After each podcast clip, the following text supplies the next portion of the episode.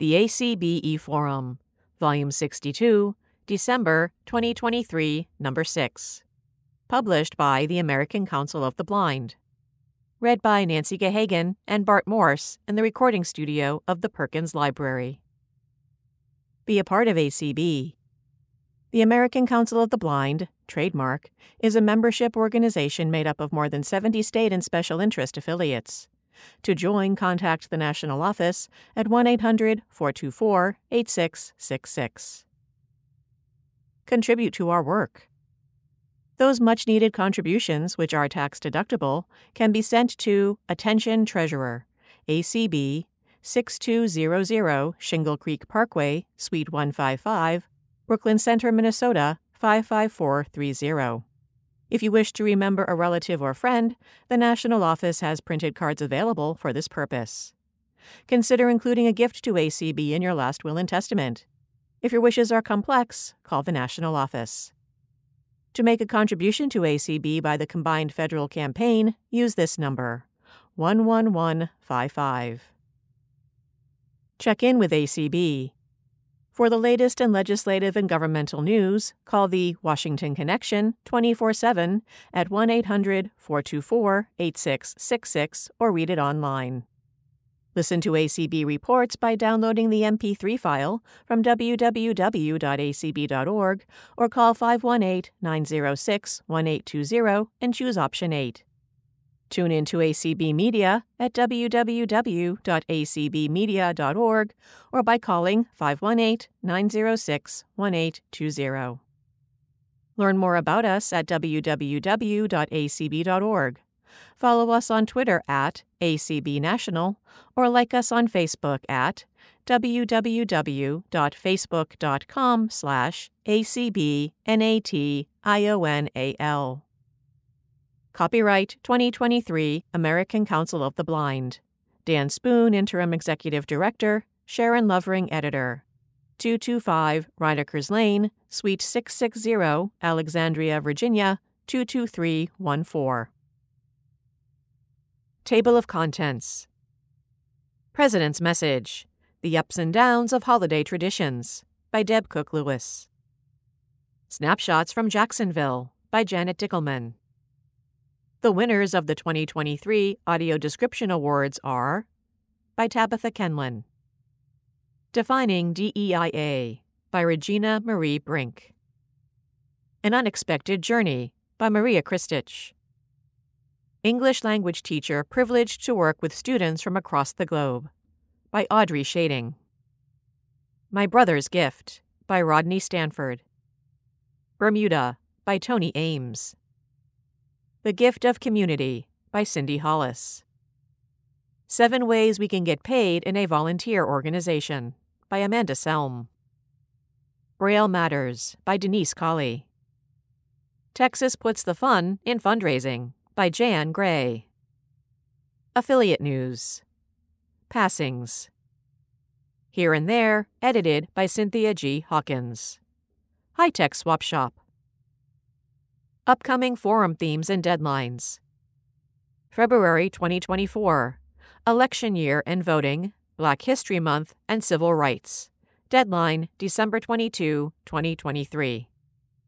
March 2024. ACB Women with International Women's History Month. Deadline January 26, 2024. April 2024. Multicultural Affairs Committee.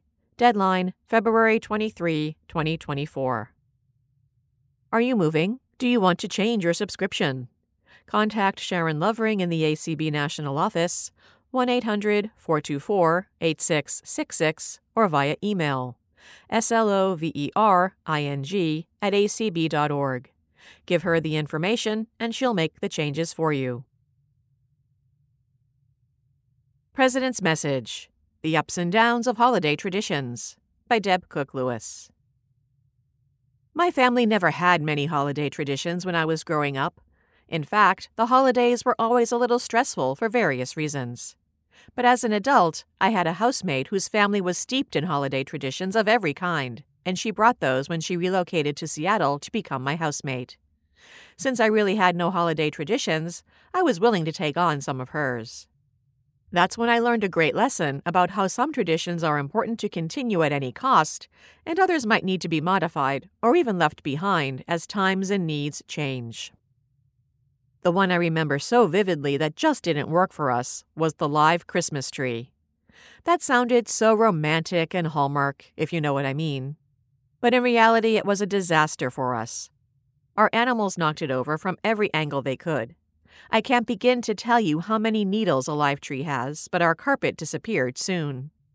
And then there is the discussion of string lights, which is also tied to the discussion of the animals.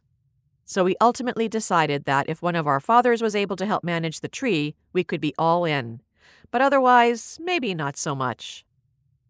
On the other hand, there were fabulous traditions related to food and holiday music, which I continue to this day.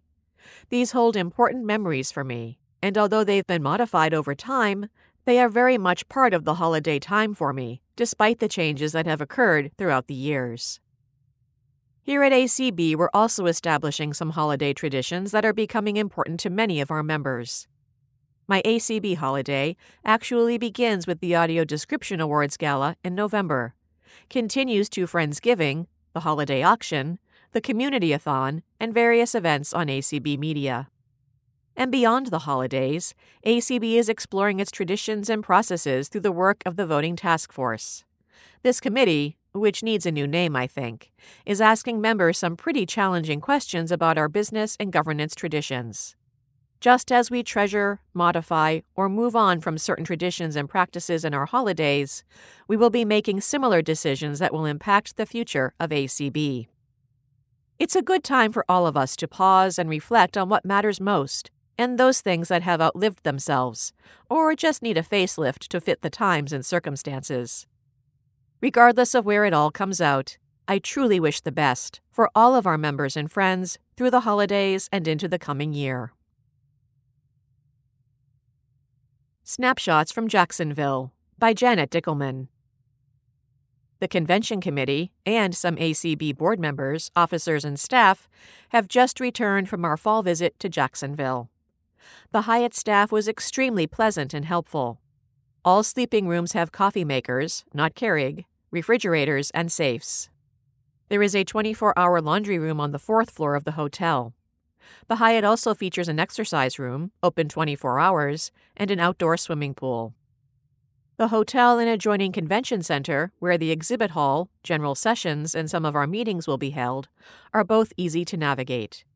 In addition to the hotel restaurants mentioned in my November article, there are several restaurants within walking distance of the Hyatt. For anyone with a guide dog, there are a number of relief areas. Additionally, there is a large grassy area less than half a block from the hotel, with no streets to cross and easy for even Chrissy and I to find. While in Jacksonville, we visited many outstanding tour venues. Stay tuned for the tour reveal in the January issue.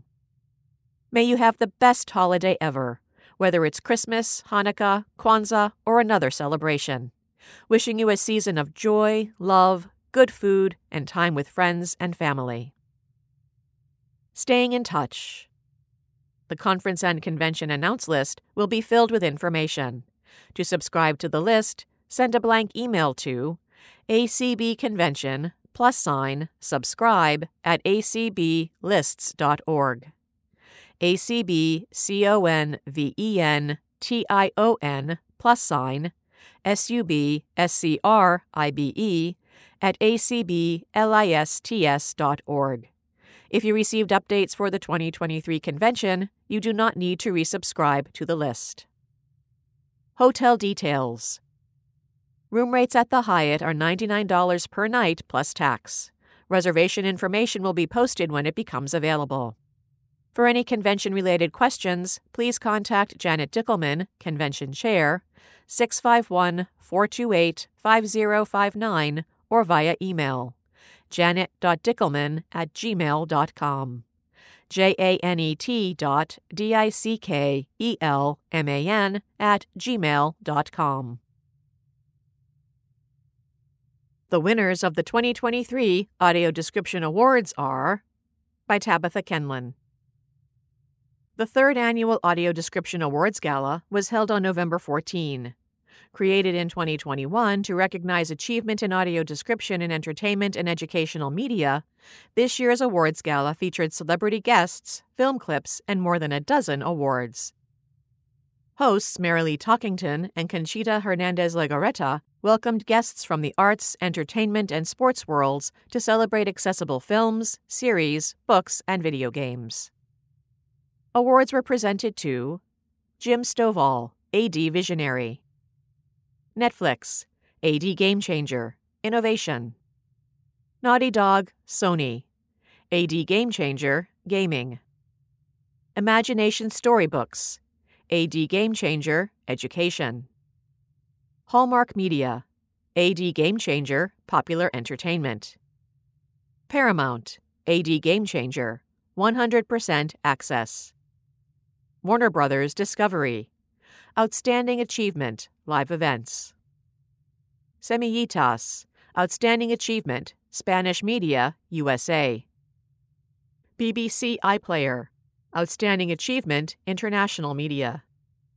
Wednesday, Netflix slash IDC, People's Choice Award Series. Everything Everywhere All at Once, A24 slash Deluxe US, People's Choice Award Film. Sponsors of the awards gala include Amazon, Microsoft, Warner Brothers, Discovery, Fox Corporation, Paramount, Spectrum, VITAC, and the National Association of Broadcasters. Supporters of the Audio Description Project include Sony Corporation of America and the Walt Disney Company. The awards gala was broadcast with captions and audio description and a simultaneous Spanish translation. The English AD was written by Joel Snyder, Audio Description Associates LLC, and voiced by Ren Leach. The Spanish AD and Spanish dubbing was created by DeCapta's team. The AD scriptwriter was Andrea Jimenez, with narration by Oscar Javier Cuesta. Captions were provided by VITAC. If you missed the original broadcast, you can still access it on multiple platforms ACB Media, ACB's YouTube channel, Peacock, courtesy NBC Universal. Subscription required through December 31, 2023. Visit adaawardsgala.org for more information. You can also make a donation there to support ACB's audio description project and help us keep advocating for more and better audio description. Defining DEIA by Regina Marie Brink. Discussions about DEIA are occurring all over our country right now. Some comments are positive, ambivalent, negative, or outright abhorrent. I believe part of the problem is that we all don't agree on what it is. I am offering my opinion here as a starting point. Once, my kids went fishing and brought home fresh fish for the first time. I seasoned it up and fixed it for dinner, and they all claimed they loved it. Several days later, there was a bad smell in my house. I looked and cleaned. I invited my friend over to see if she could help. We couldn't figure it out until I lifted one of the dining room chair cushions, and there was the smelly fish the children had really hated. This is what I believe happens to problems we refuse to discuss. DEIA stands for Diversity, Equity, Inclusion, and Accessibility. I will examine each word in the acronym. Perhaps we can find places where we can agree. Diversity is an opportunity. It provides an atmosphere where many voices are heard. Homogeneous spaces mean that we simply will not hear people who are different from us. It might feel good if everyone is alike and believes, looks, talks basically the same, etc. However, if difference is considered strange and alien, how long until we are the one who is different? Diverse voices mean new ideas and ways to do something, and that can truly produce better outcomes. Those of us who have been employed as blind or low vision workers can attest to the value of diversity in this sense. It holds true for racial, ethnic, religious, and gender identity as well. Equity is the golden rule. When we treat other people the way we would like to be treated, life is so much better.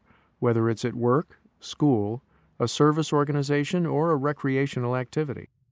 Someone's appearance or who they love or their different abilities ought not cause them to be treated in a way that we would not like to be treated.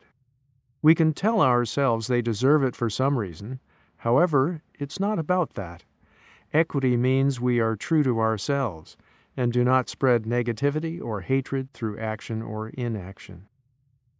Inclusion means all are recognized. No one likes to feel overlooked, invisible, unimportant, or irrelevant. People deliver their best when they are acknowledged, included, and valued. Lastly, accessibility means we can all be on the same page. If some of us can read the page and some cannot even open the book, we cannot achieve a truly functional society. When we build accessibility at the beginning, everyone benefits. In a follow up to this article, I'd like to examine some ways to make sure these things happen within and outside of ACB. For now, let me know what you think. I welcome all voices, even those who disagree with mine.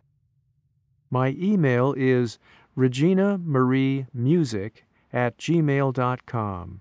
R E G I N A M A R I E M U S I C at gmail.com.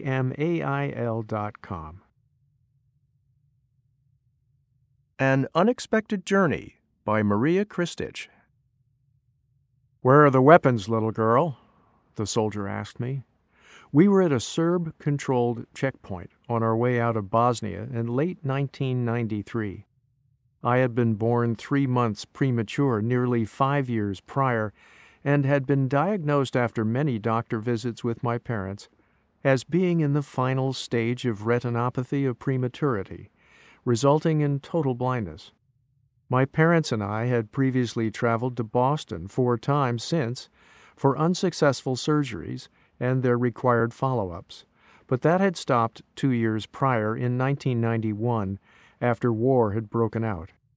Now we were finally able to visit my ophthalmologist again, this time with my nearly seven year old brother also traveling with us. First, however, we had to be able to get out of the country, whether that meant crossing areas where snipers were waiting in the hills to fire upon oncoming vehicles, or navigating checkpoints such as these, where my father's service for a Croat military unit, as that was our ethnicity, raised suspicions and where my brother's answer to the question of, Do you have guns? answered with the innocence of a child as in the back, as he thought the question referred to toy guns, could be the difference between life and death in a climate of war in which our shared humanity is all too often forgotten. While I do have scattered childhood memories from this time, such as climbing the ladder down to crowd into our underground basement each night in case a bomb should hit our house. I do not remember how or if I answered the question when the soldier turned to me. I do remember the soldier's threats, my father being taken away to be interrogated, and needing to empty the contents of our luggage onto the street.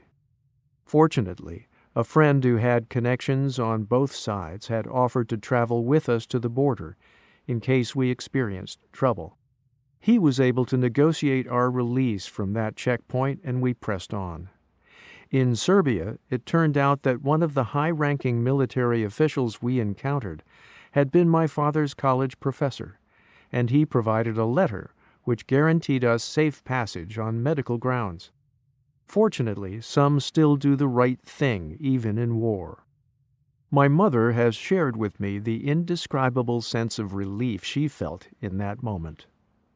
Permission in hand, we were able to cross Serbia, travel to Budapest, Hungary, on to Zagreb, Croatia, and from there onto a flight to New York. Despite our harrowing journey out, life had still been relatively good for my family in our hometown, located about 10 miles from Sarajevo, and we boarded that flight with return tickets in hand. However, as we were preparing to return, the acquaintance with whom we were staying made a suggestion which would alter the course of our lives. She suggested my parents consider the country to which they would be returning, the lack of resources for those who are blind, especially during wartime, the kind of life I would be able to lead. Realizing that she was right, my parents made the difficult decision to leave behind all they had known and build a new life in the United States. We didn't speak English. We didn't know anyone. We hardly had any money, not having planned to stay long term. We were not classified as refugees, so we would be on our own. Through connections at the Croatian church, we ended up spending our first six grueling months at a mansion in upstate New York, where my father managed the grounds and my mother managed the house. They received no pay. We were not allowed to meet other people or to have visitors. My father was required to work 18 hours a day. We had two hours of free time per week. We had to speak in whispers. I can still remember the rotary phone ringing for my parents to be warned that I should not be jumping around and making too much noise.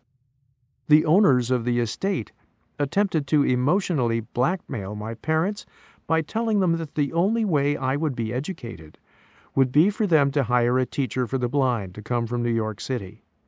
In short, our start was extraordinarily difficult. Through my brother initially requiring an interpreter after starting school, we thankfully met some Croatian speaking individuals in the community who gave us a car, found us a nearby house, which was in need of much work to make it habitable, and on which my father secretly worked at night, and finally helped us to literally escape to said house one day when the owners were away on business. When we arrived, I remember my brother and I screaming, We are free! I remember the trucks full of trash which these kind souls and their friends helped us remove from the property. Yet it was paradise, because we could begin to determine our own destiny. One of these individuals continues to be an especially close family friend today. Because of them and others whom we met along the way, my parents, who were not able to work in their prior fields due to the language barrier, started with intermittent work, but eventually gained stable employment painting and cleaning at a local college, from which they retired in 2019. Several years after moving into the house, when a bank informed us that the house was being foreclosed because the owner had not been paying the mortgage, even though this owner had been charging us rent that bank, recognizing the amount of work my parents had put into the property and wanting to close the account, offered the house to my parents for a third of its value. It would have seemed unthinkable when we first arrived, but in 1997, my parents became homeowners in this country, and today the house is worth nearly five times its 1997 value and unrecognizable from how it looked then because of all the hard work my parents had put into it. My own journey amid this background would not have been successful without my family's strength and the support of many in the face of discouragement. I was the first blind student in my school district. Thankfully, although administrators generally did not know what to do with me, my teacher of the visually impaired was low vision and could thus serve as a role model. Because of her, I was blessed to have learned Braille, some independent living skills, and to have gotten initial exposure to guide dogs. When district administrators decided that I did not need to learn how to type on a computer keyboard, my Braillist took it upon herself to teach me. When I struggled with American cultural references and with English spelling, these women gave me support. I still keep in touch with them today. When the school district refused to purchase up to date assistive technology for me, my parents were able to arrange loans through their jobs to make the purchases. I still remember the first time I used the Internet independently. On a note taker in 2003 at the age of 14, using a dial up connection, followed in 2005 by teaching myself to use Windows and a screen reader on a broadband connection. When administrators and vocational rehabilitation counselors doubted my ability to take advanced placement STEM classes, teachers stepped in to make sure I had a chance, such as my physics teacher, who drew circuit diagrams on paper using a screwdriver. Disability services staff and many supportive professors were instrumental in my schooling, and it was because of one of these professors that I obtained my current job. My immigration status receded into the background of my experience as time went on. My blindness assumed a more central role as I went on to college and graduate school, earning my JD, MBA, completing internships, gaining employment in my current role in the municipal bond industry, and participating in various volunteer roles. Still, the fact that I am an immigrant has been ever present. Only in 2009, after outreach to the White House in an attempt to speed up the processing of our case, did we become U.S. citizens, 16 years after arriving. I have gone back to visit family in both Bosnia and Croatia several times since 1993. I am proud to have grown up with two cultures, especially now as I see my niece understanding Croatian. November 2023 marks 30 years since my family and I stepped foot in America. It has been an unexpected journey, but one which has taught me the importance of family, the value of a support network, and the gift of inner strength. Through the highs and lows, it has been a journey for which I have been grateful. English language teacher privileged to work with students from across the globe by Audrey Shading. As a teacher of English as a foreign language for over 30 years to blind and visually impaired adults, I'm extremely privileged to have the opportunity to work with students from all over the world. Chujung Mun, she prefers to be called Maple, is a student and friend whom I continue to have the pleasure of working with as she prepares to return to college. In 2009, Maple and her mother came to New York City from China in order for Maple to continue pursuing her college career in public relations and counseling. During her first year at Pace University, she worked exceptionally hard in order to maintain a much appreciated scholarship. She studied for a year and a half, became a self made online entrepreneur selling goods to China, all while dealing with necessary brain surgery. In December 2010, Maple lost vision after her surgery due to an optic nerve injury. She's still not quite sure how, but her story was picked up in China and was publicized on TV, radio, and in the newspapers. She received many letters of support, including one from a member of a Chinese speaking church near her home. She and her mom responded to the outreach and were happy and grateful to receive a warm welcome there. Soon after that, Maple's eye doctor referred her to the Lighthouse Guild, where she received mobility, ADL, Braille, keyboarding, and ESL services. I remember how much fun we had in the beginning with specific spelling and pronunciation challenges, all of which we worked out using recordings, the Braille alphabet, and JAWS. She quickly learned all four skill areas of English as she simultaneously progressed in learning all of these necessary skills. Currently, Maple is working with electronic Braille and learning Spanish. As a counselor, she feels it will be best to know Spanish as well as Chinese in order to communicate with more people. Knowing Braille in all three of these languages will also be a strong asset. Maple is grateful for the support of both her church community and the blindness community which have been with her every step of the way. She wants to use her knowledge with her career in order to give back to both of these loving communities. One dream Maple had was to become a U.S. citizen. She proudly recently fulfilled this dream, which took much hard work and determination. She and fellow classmates helped prepare and then study from brailled citizenship question answer flashcards. This was a great addition to the Brailled Citizenship booklet, which took much time to read and understand. Though audio supplements were used, Maple relied heavily on her Braille reading, as it helped her with spelling and pronouncing all of the challenging words and phrases. Maple currently plans to resume college class in September 2024. All the best to you, dear Maple. My Brother's Gift by Rodney Stanford, reprinted with permission from Insight, Fall 2022.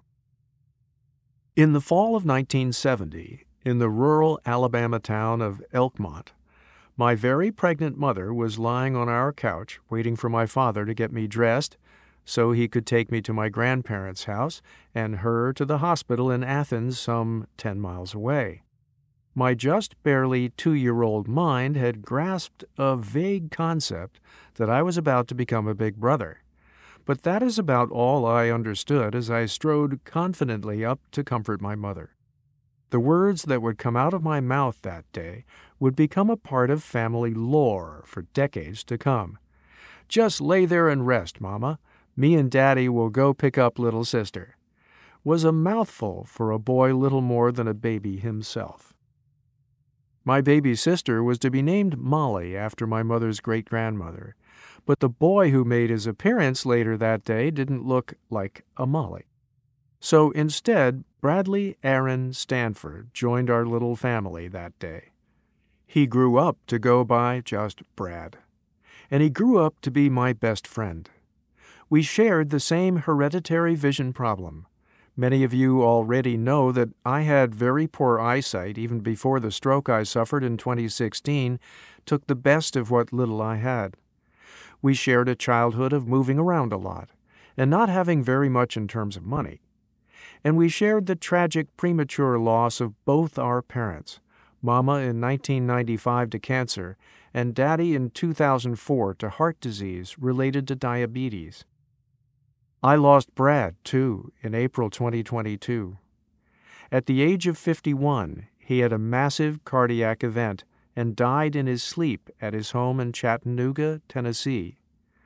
I wanted to share this story specifically because of what happened after Brad passed. Brad and his wife Kim were organ donors.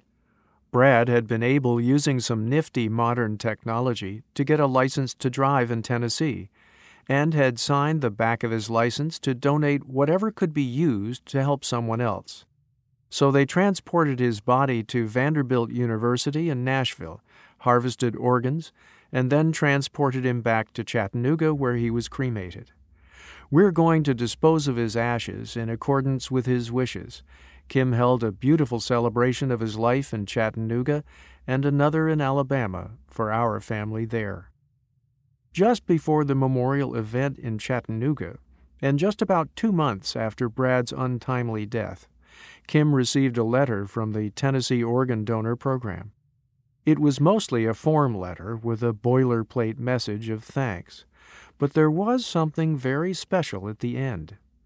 The letter pointed out that it could sometimes take a while, even years, for all the harvested tissue to be used but they wanted Kim to know specifically that the cornea from Brad's left eye had already been used to restore sight to a patient in our home state of Alabama.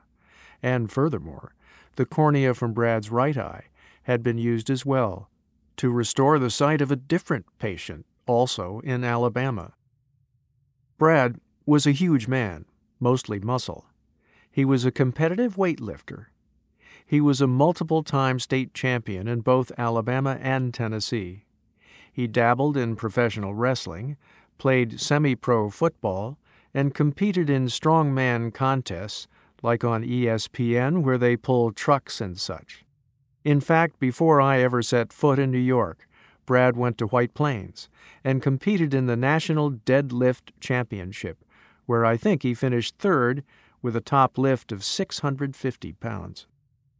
The thing that was so interesting to me, that made such an impression, was how the seeming weakest part of Brad's body, his eyes, was the part that became such a blessing to someone in need. Bermuda by Toni Eames. In November 1992, my late husband Ed and I traveled to Bermuda to participate in the World Congress of Obedience. The topics we chose were blind handlers in the obedience ring, the assistance dog movement in the United States, and grief at the loss of a guide dog through retirement or death. Knowing Bermuda is a British colony, we were intrigued to learn there were no quarantine restrictions preventing us from entering the country with our golden guide dogs. Bermuda, a rabies free country, requires documentation of rabies and parvo inoculations and proof that a flea and tick bath has been given to the dog within 10 days of entry. As Bermudans quip, we don't want American ticks and fleas, but you are welcome to leave with ours. Having contacted the Bermuda Lions prior to the trip, we were delighted to accept the offer to speak to their club the Lions assisted us by providing escorts to tourist attractions and to and from the dog show grounds. Our first five mornings in Bermuda were taken up with dog shows. Afternoons were set aside for sightseeing and socializing. Accompanied by members of the Lions and Lioness clubs, we explored a living cave, strolled on the beach, took a ferry ride to a craft fair, toured a perfumery, and enjoyed the ocean breezes and narration on a glass bottom boat trip to the nearby coral reef. We were taken to historic St. George's, the site of the 1609 settlement of Bermuda. Of course, our then guide dogs, Ivy and Kirby, were an integral part of these excursions. Despite the lack of laws guaranteeing assistance dog access, our Goldens were welcome everywhere we went.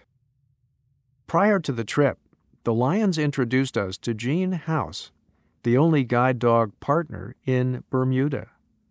When invited to her home for lunch, we gratefully accepted.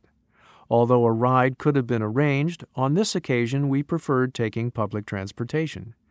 Jean was excited by the thought of three guide dogs on the bus, a historic event in Bermuda.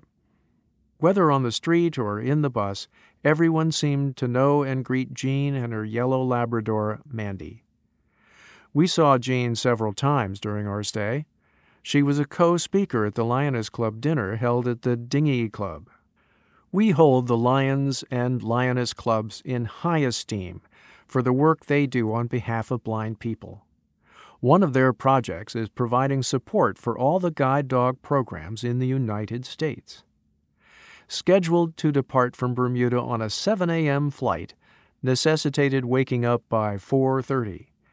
Responding to our fear that the clock radio in our hotel room might not go off as planned, the dog training club members came to our rescue by purchasing an old-fashioned alarm clock to replace the one we forgot to bring. Everything went off without a hitch, and we arrived home in Fresno, California, later that day exhausted but exhilarated. The Gift of Community by Cindy Hollis. As we reflect on the past few years, it's clear that the world has been through unprecedented challenges. When the pandemic hit in early 2020, people all over the world found themselves grappling with isolation and the loss of their usual social outlets. Our ACB membership in the blind community as a whole was no different. Yet, out of these challenging circumstances, the ACB community was born, emerging out of necessity, growing stronger over time, and continuing to make a difference in the lives of many. During a time when it was difficult, if not impossible, to meet in person, the virtual doors of community were opened for anyone who wished to enter regardless of membership or affiliation. The ACB community quickly became a lifeline for many, a vibrant and dynamic hub of diverse activities and events, helping people connect, share, and grow. Since we began in March 2020, our ACB community has achieved remarkable milestones, including hosting over 15,000 events held on Zoom, Clubhouse, and streamed on ACB Media. Hosts, moderators, streamers, and facilitators are all members of the community who are blind or low vision, ensuring that the environment remains safe, respectful, and welcoming for all. The ACB community has been fearless in trying new things, experimenting with a wide range of activities and support systems. From recipe swaps and cooking presentations to exercise classes, technology discussions to peer support groups, crafting classes to learning languages, assistance with braille and low vision aids, and even games to music. We've delved into a multitude of areas.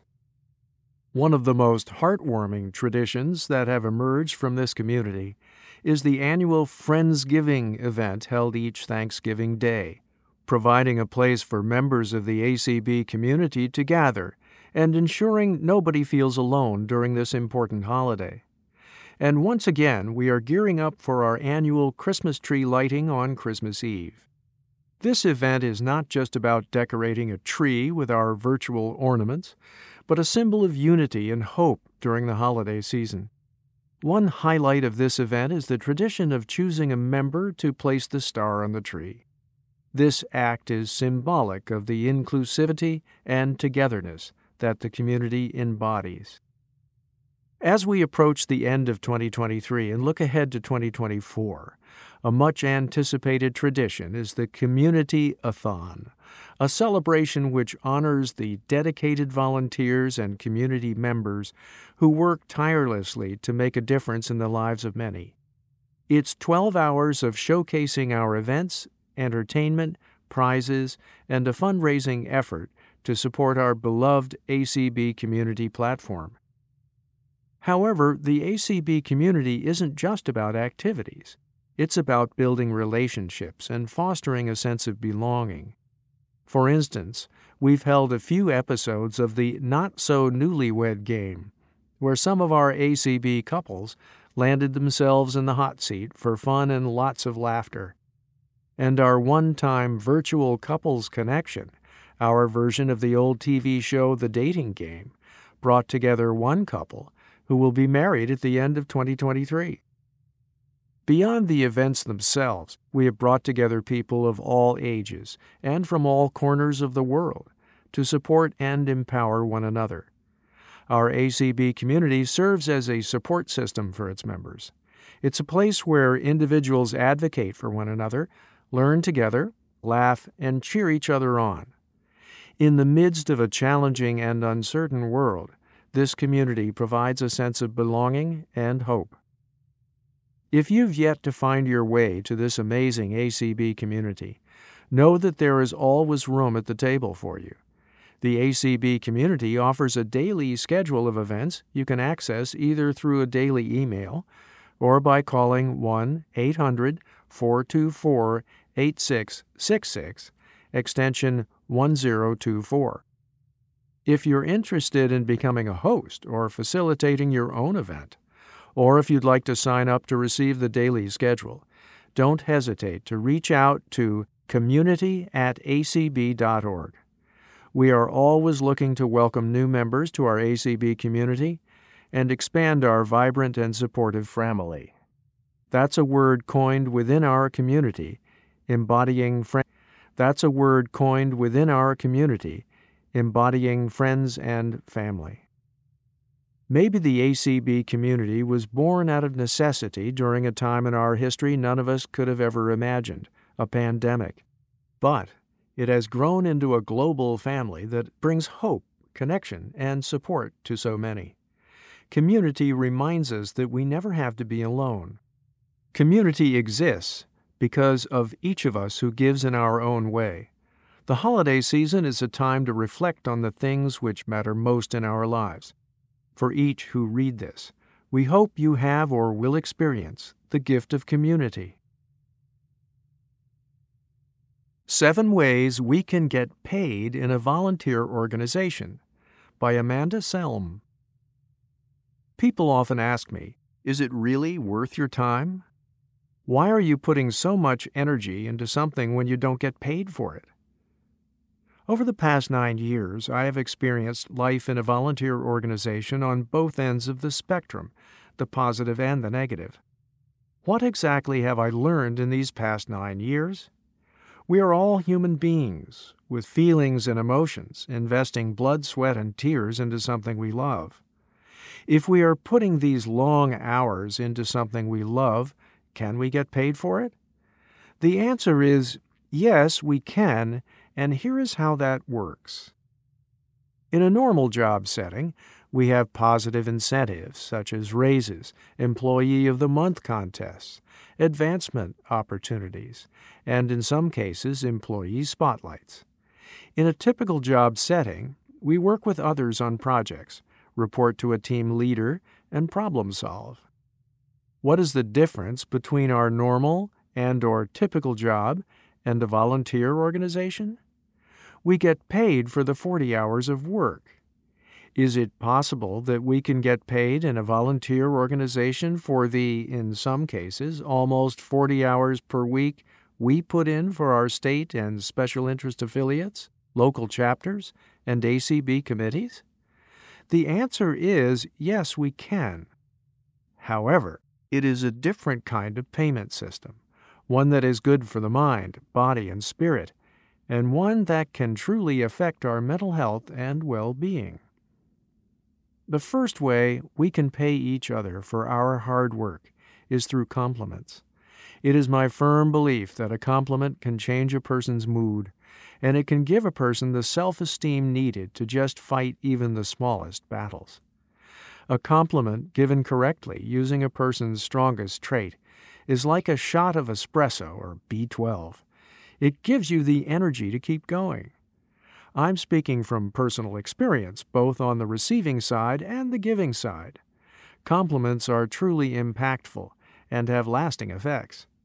In a recent ACB Next Generation Board meeting, we completed an exercise in building each other up by filling up our emotional bank accounts.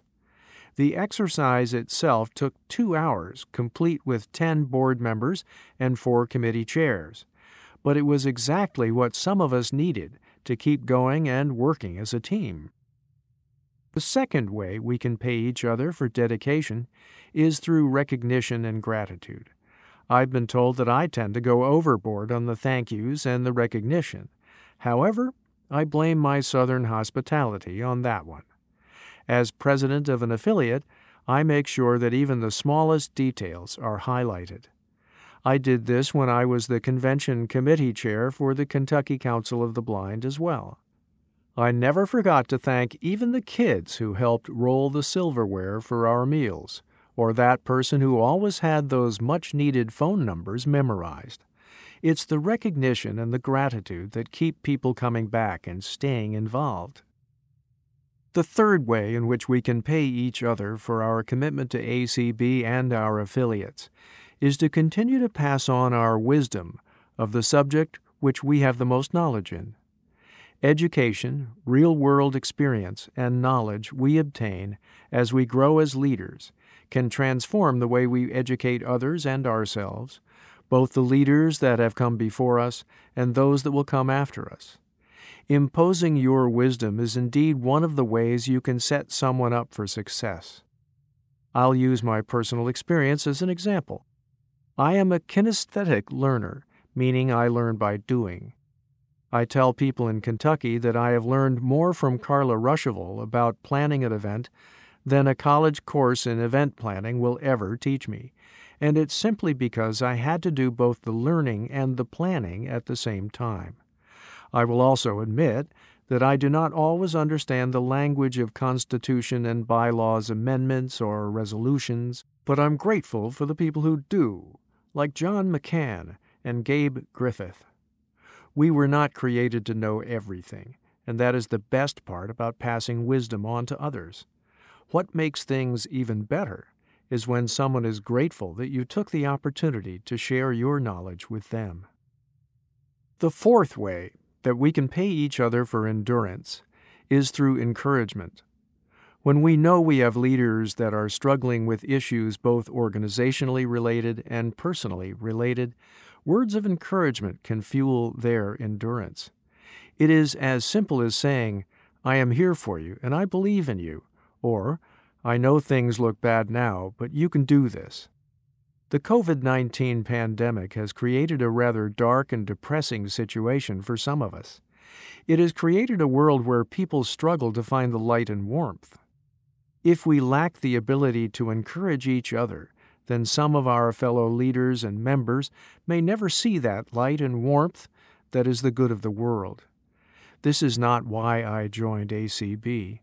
I joined ACB because someone encouraged me, and I instantly felt the warm embraces and saw the bright future for what I wanted to achieve. Encouragement is the key to getting others involved and keeping them involved, and it is a game changer for sure. The fifth way we can pay each other for our service and lending our talents is to simply listen. We need to listen, both to each other and to our own hearts. Listening helps us to learn more about what we do not already know and learn more about each other. We now live in a world where it's easy to respond rather quickly.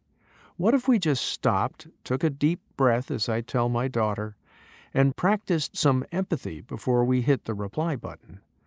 What if we just listened with patience before we responded?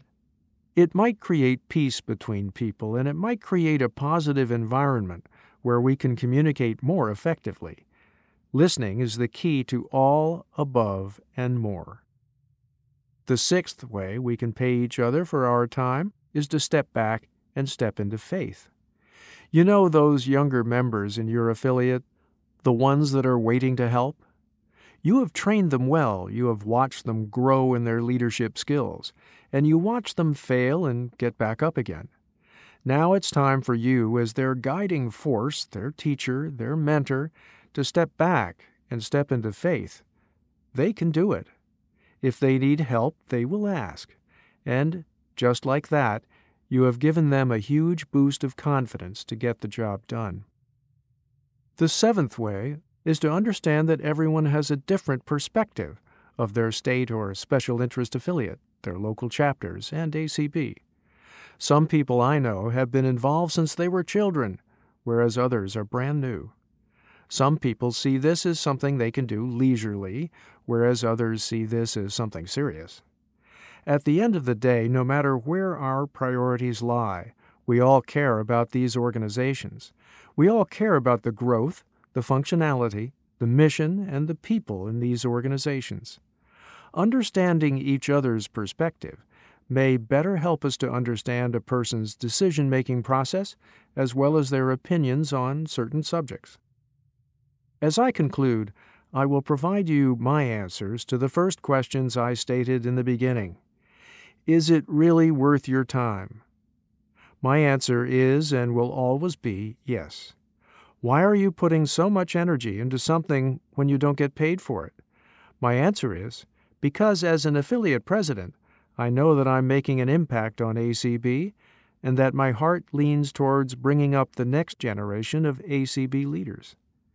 Go forth and pay it forward. You owe it to your members, your fellow leaders, and yourself to pay people for their time, talent, and treasure. Braille Matters by Denise Colley, Braille Revival League President. On January 4, 2024, starting at 1 p.m. Eastern Time, the Braille Revival League, BRL, will begin a seven hour extravaganza intended to demonstrate what we know. Braille matters.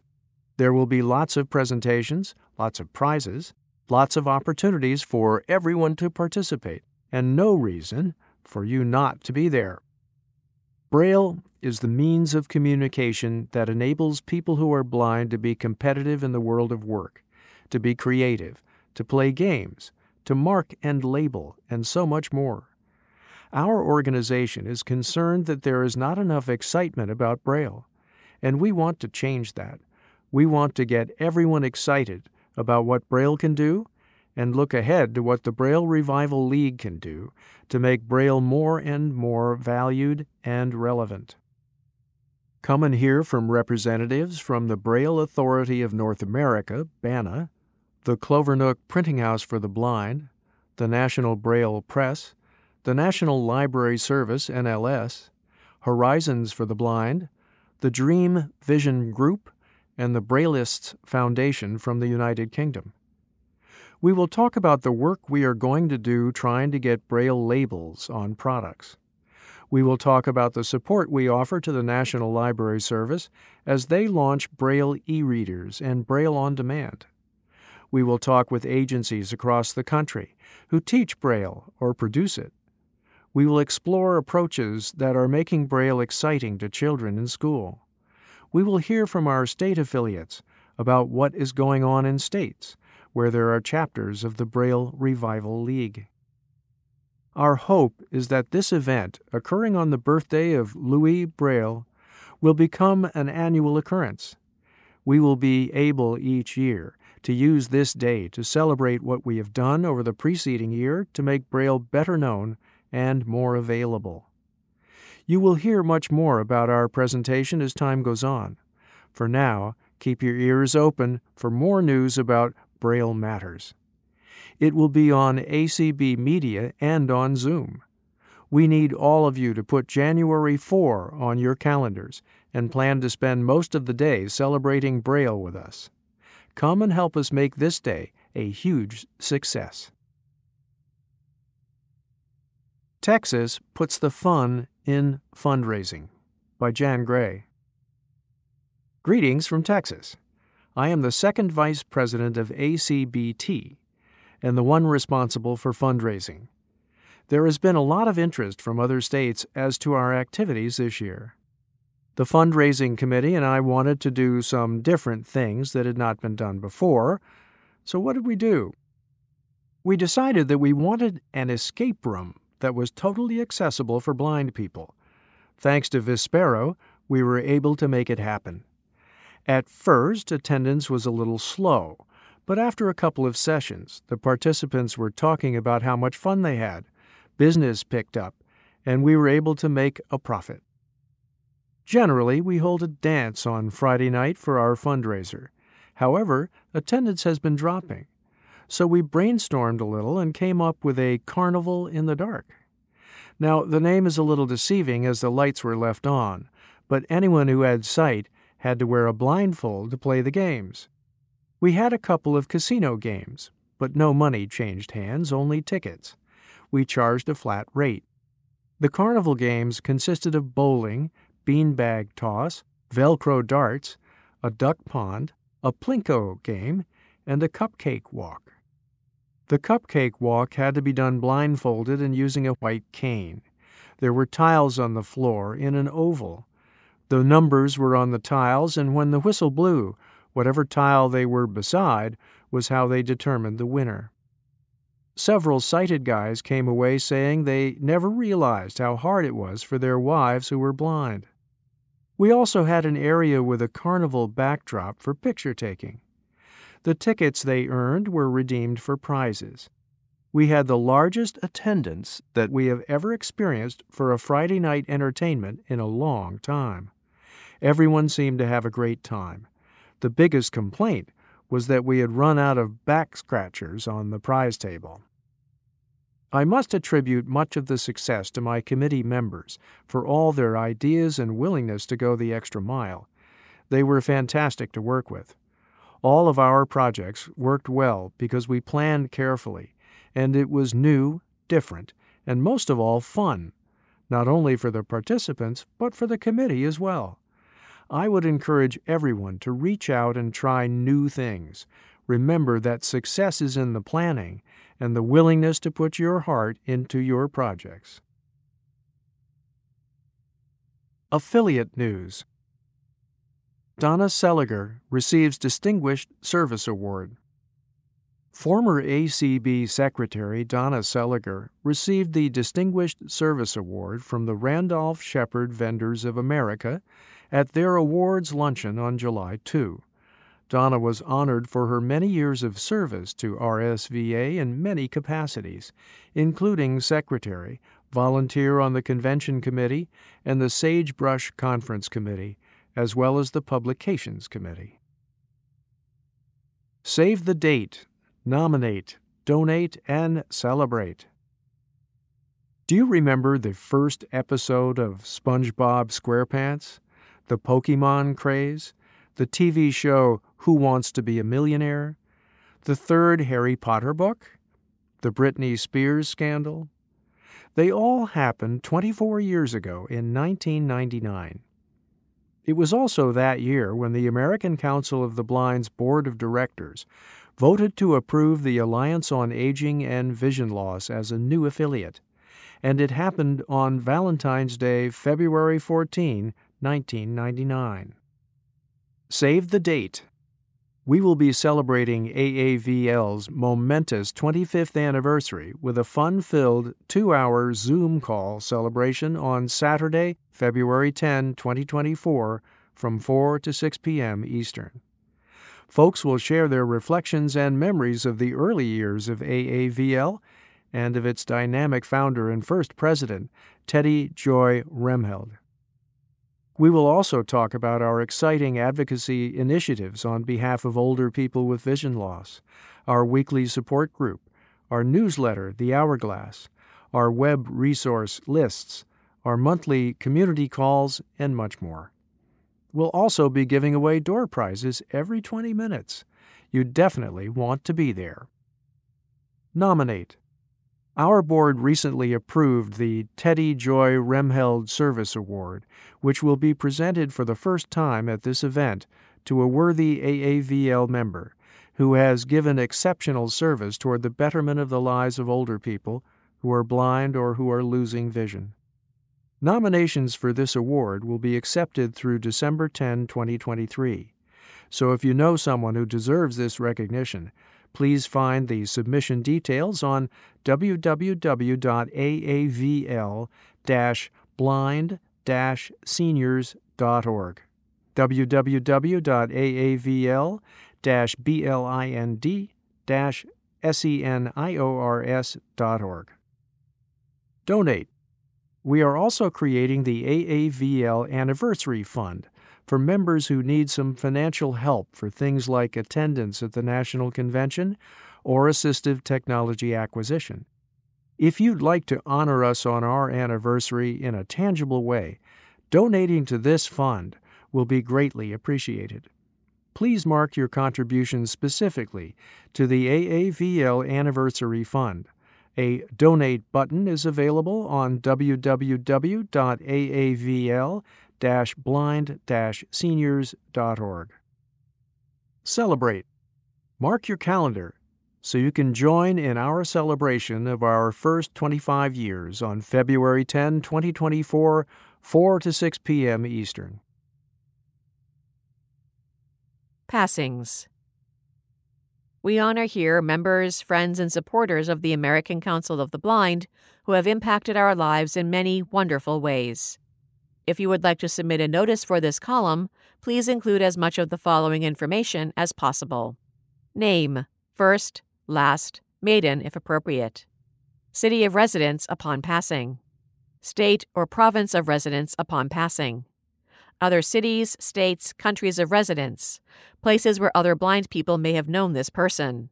Occupation, date of death, day if known, month, year. Age, ACB affiliation, local, state, special interest affiliates, or national committees. Deaths that occurred more than six months ago cannot be reported in this column.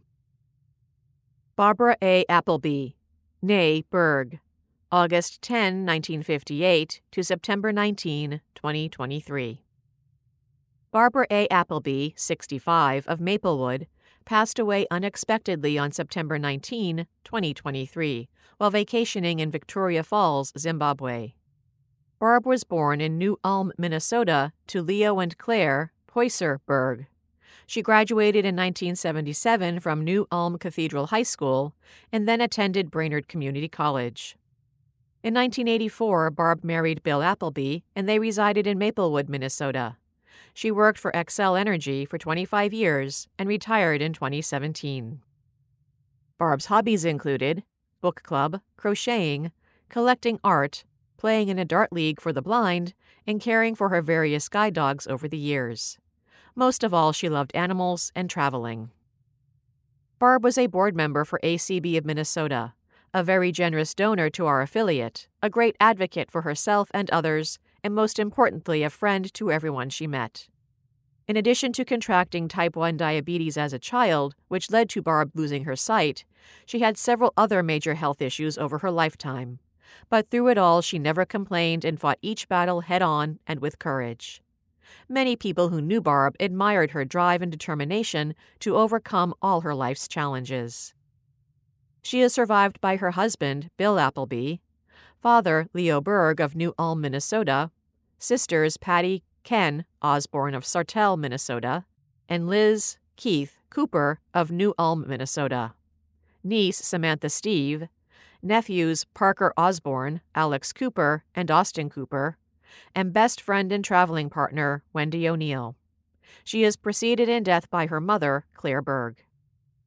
In lieu of flowers, please make a contribution in Barb's name to Guide Dogs for the Blind, P.O. Box 151200, San Rafael, California 94915, or to the Minnesota Humane Society, 475 North Cleveland Avenue, St. Paul, Minnesota 55104.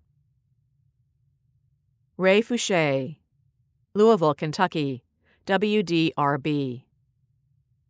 Louisville has lost a local television personality best remembered for his years on WDRB, his distinctive voice, and his vast knowledge of TV history. Ray Fouché died on Thursday from complications of cancer. He was 72. He joined our station in 1980 after making a name for himself at the Courier Journal, writing for the Saturday Scene section. Ray was an amazing TV historian who could remember the smallest detail or name actors that played obscure roles. His weekend column in the 1970s called The TV Set allowed him to answer just about any viewer question about one of his favorite topics. Once Ray arrived at WDRB, he embraced his job as a promotions manager he became the station's first and most widely seen on air personality. He hosted telethons, did in studio movie intros, and hosted a wildly popular show called TV as It Used to Be. It was a special show that allowed Ray to reach back into the vaults and revisit popular shows from the 50s, 60s, and 70s. It was his dream come true. Ray also introduced each night's slate of programming and even giving background on shows. It amazed the audience with his wealth of knowledge. It was Ray's voice many would recognize. He did a lot of voice work for commercials on WDRB and even station announcements. In 2001, Ray was appointed Director of Marketing, Research, and Publicity. In that position, he helped promote the station, and he helped former General Manager Bill Lamb write point of view editorials. He retired from that position in 2018 after 38 years at WDRB. Ray was here when WDRB was Fox 41, Louisville's first independent television station that featured Shirley Temple movies, outdoor shows, westerns, sitcom reruns, a local children's show featuring Presto the Magic Clown, and the popular Fright Night, hosted by the fearmonger Charlie Kissinger. After we learned of his passing, Ray's beloved daughter shared childhood memories of hanging with her dad at the station after school. Everyone was so great to me when I would come in, so that place holds a special place in my heart, too. I was just telling my mom that as new people would come into the station, they weren't new to him very long. He was just that type of person, said Maggie Fouché Kaufman. Ray joked on his social media pages that he was a TV star, and he was at least in Louisville. He was so gracious and kind to viewers that would recognize him in public. He answered endless questions about TV from viewers that thought they could stump him.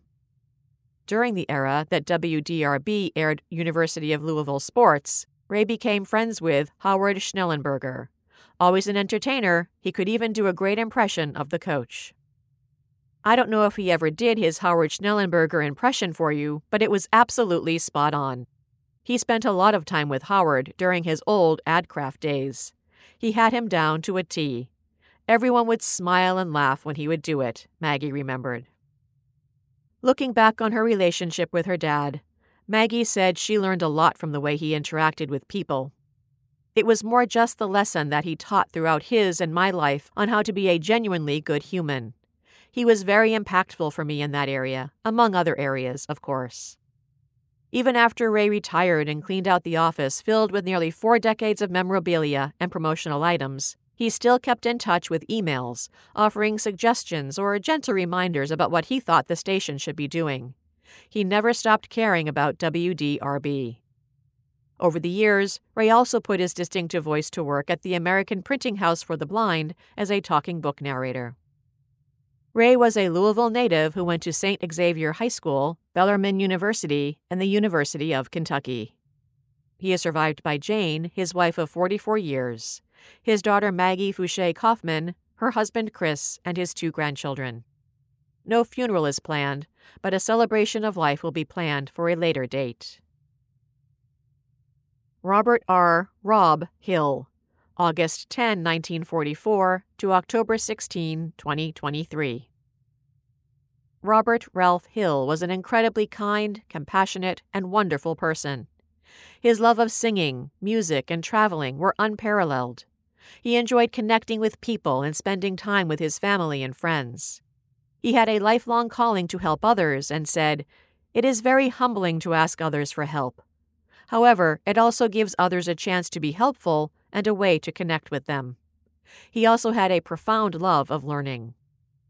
Rob was born August 10, 1944, in Tulsa, to Ralph Wesley Hill and Jenny Elizabeth Pinkston Hill. He graduated from Rogers High School and attended Brigham Young University and University of Tulsa for a few college courses before graduating from Northeastern State University, where he received his bachelor's degree in psychology. He would continue to go to Tulsa Community College in audit classes for no grade or credit throughout his life because he loved learning. Rob drove a 1956 Chevy before completely losing his sight. He then taught himself how to read and write in Braille. Rob never allowed his disability to inhibit his life, relationships with others, or accomplishing what he wanted to do in life. His travels are proof of that. His travels took him all around the world to places like Austria, France, England, and the Netherlands, just to name a few.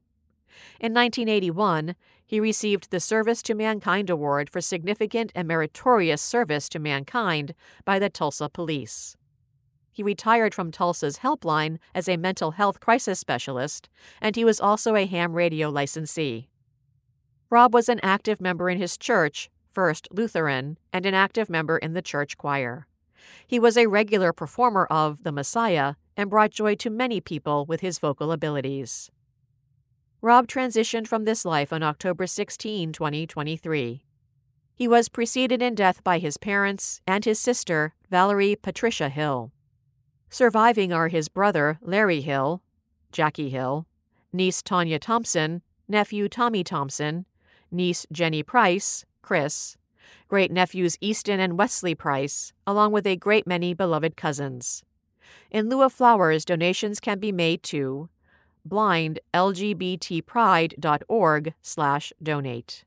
B-L-I-N-D L-G-B-T-P-R-I-D-E dot org slash D O N A T E.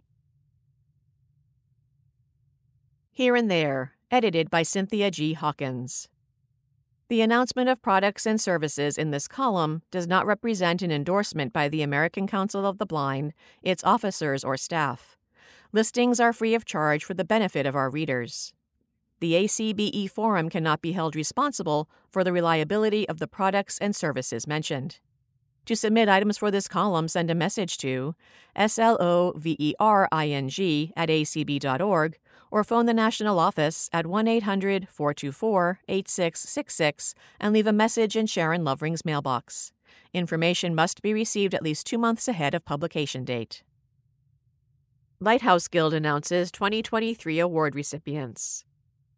The Bressler Prize in Vision Science, established in 2001, is awarded to a person whose research has resulted in the translation of medical or scientific knowledge into significant advancements in the treatment or rehabilitation of people with vision loss.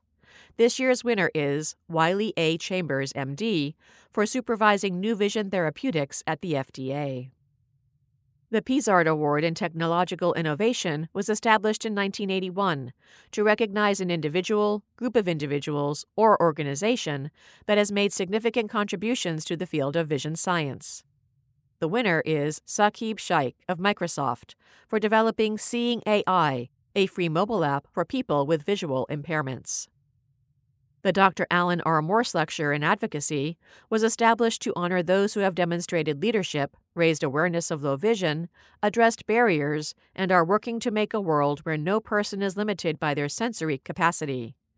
Representative Carolyn B. Maloney is this year's winner for legislation supporting people with vision challenges. The WHO Eyes app. The World Health Organization, WHO, WHO, has introduced a free app that allows individuals to assess their vision for both close up and distance viewing. This new app is called WHO Eyes, W H O E Y E S, and is available in the App Store and Google Play. New at National Braille Press. Looking for a magnet to cheer someone up? NBP's newest Braille and print magnet reads, You make me happy when skies are gray. Jimmy Davis. If you're looking toward the new year, the annual Peanuts calendar is available for 2024. It usually flies right off the shelf, so don't delay. New in children's books is George and Martha Tons of Fun by James Marshall. It features five short stories featuring two hippos, George and Martha, who are best friends. This book is available in UEB for ages 4 to 7. Another new children's book is Pluto Not a Planet? Not a Problem by Stacy McNulty and Stevie Lewis. It's available in contracted UEB for ages 4 to 8. A new board book, Home Run My First Baseball Game by Tanner Ryan, is also available in contracted UEB for ages 3 and up. In the game of cows versus bears, who will win? Check this book out. For more information, call toll free 800 548 7323 or 617 266 6160, extension 520, or order online at shop.nbp.org.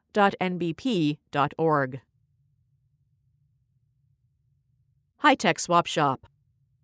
For sale Orbit Reader 20 plus Braille display with calendar, calculator, and translator. Comes with non form fitting case with two zippers, battery charger, and print quick start guide, as well as user tutorial on thumb drive. SD card not included. Asking $250 or best offer. Will accept payment via check or Apple Pay. Contact Melody Holloway via phone 614 668 4853 or by email melissstable at gmail.com. Image of a snowman with a carrot nose wearing a black top hat, red scarf, green and red buttons. Caption Wishing you a safe, happy, and healthy holiday season. ACB Officers President Deb Cook Lewis, First Term 2025. 1131 Liberty Drive, Clarkston, Washington 99403. First Vice President David Trott, First Term 2025. 1018 East Street South, Talladega, Alabama 35160. Second Vice President Ray Campbell, First Term 2025. 216 Prestwick Road, Springfield, Illinois 62702 3330. Secretary Denise Colley, Final Term 2025. 26131 Travis Brook Drive, Richmond, Texas 77406 3990. Treasurer Michael Garrett, First Term 2025. 7806 Chaseway Drive, Missouri City, Texas 77489 2333. Immediate past President Kim Charlson, 57 Grandview Avenue, Watertown, Massachusetts 02472. ACB Board of Directors Christopher Bell, Pittsboro, North Carolina, first term 2024. Donna Brown, Romney, West Virginia, first term 2024. Gabriel Lopez Cafati, Miami Lakes, Florida, first term 2026. Cecily Laney Nipper, Covington, Georgia, partial term 2024. Terry Pacheco, Silver Spring, Maryland, first term 2026. Doug Powell, Falls Church, Virginia, second term 2024. Rachel Schroeder, Springfield, Illinois, first term 2026. Kenneth Semien Sr., Beaumont, Texas, first term 2024. Connie Sims, Sioux Falls, South Dakota, first term 2026. Jeff Tom, Sacramento, California, second term 2026. ACB Board of Publications. Penny Reeder, Chair, Montgomery Village, Maryland, third term 2025. Jeff Bishop, Tucson, Arizona, partial term 2024. Cheryl Cummings, Seattle, Washington, second term 2025. Zelda Gebhard, Edgeley, North Dakota, second term 2024. Cachet Wells, Jacksonville, Florida, first term 2024. Accessing your ACB Braille and e-forums. The ACB e-forum may be accessed by email on the ACB website, via download from the web page in Word, plain text, or Braille Ready file, or by phone at 518 906 1820. To subscribe to the email version, contact Sharon Lovering, S L O V E R I N G, at acb.org. The ACB Braille Forum is available by mail, in Braille, large print, and LS style digital cartridge, and via email. It is also available to read or download from ACB's webpage and by phone. 518 906 1820. Subscribe to the podcast versions from your second generation Victor Reader stream or from https colon slash slash pinecast.com slash feed slash acb dash braille dash forum dash and dash e dash forum.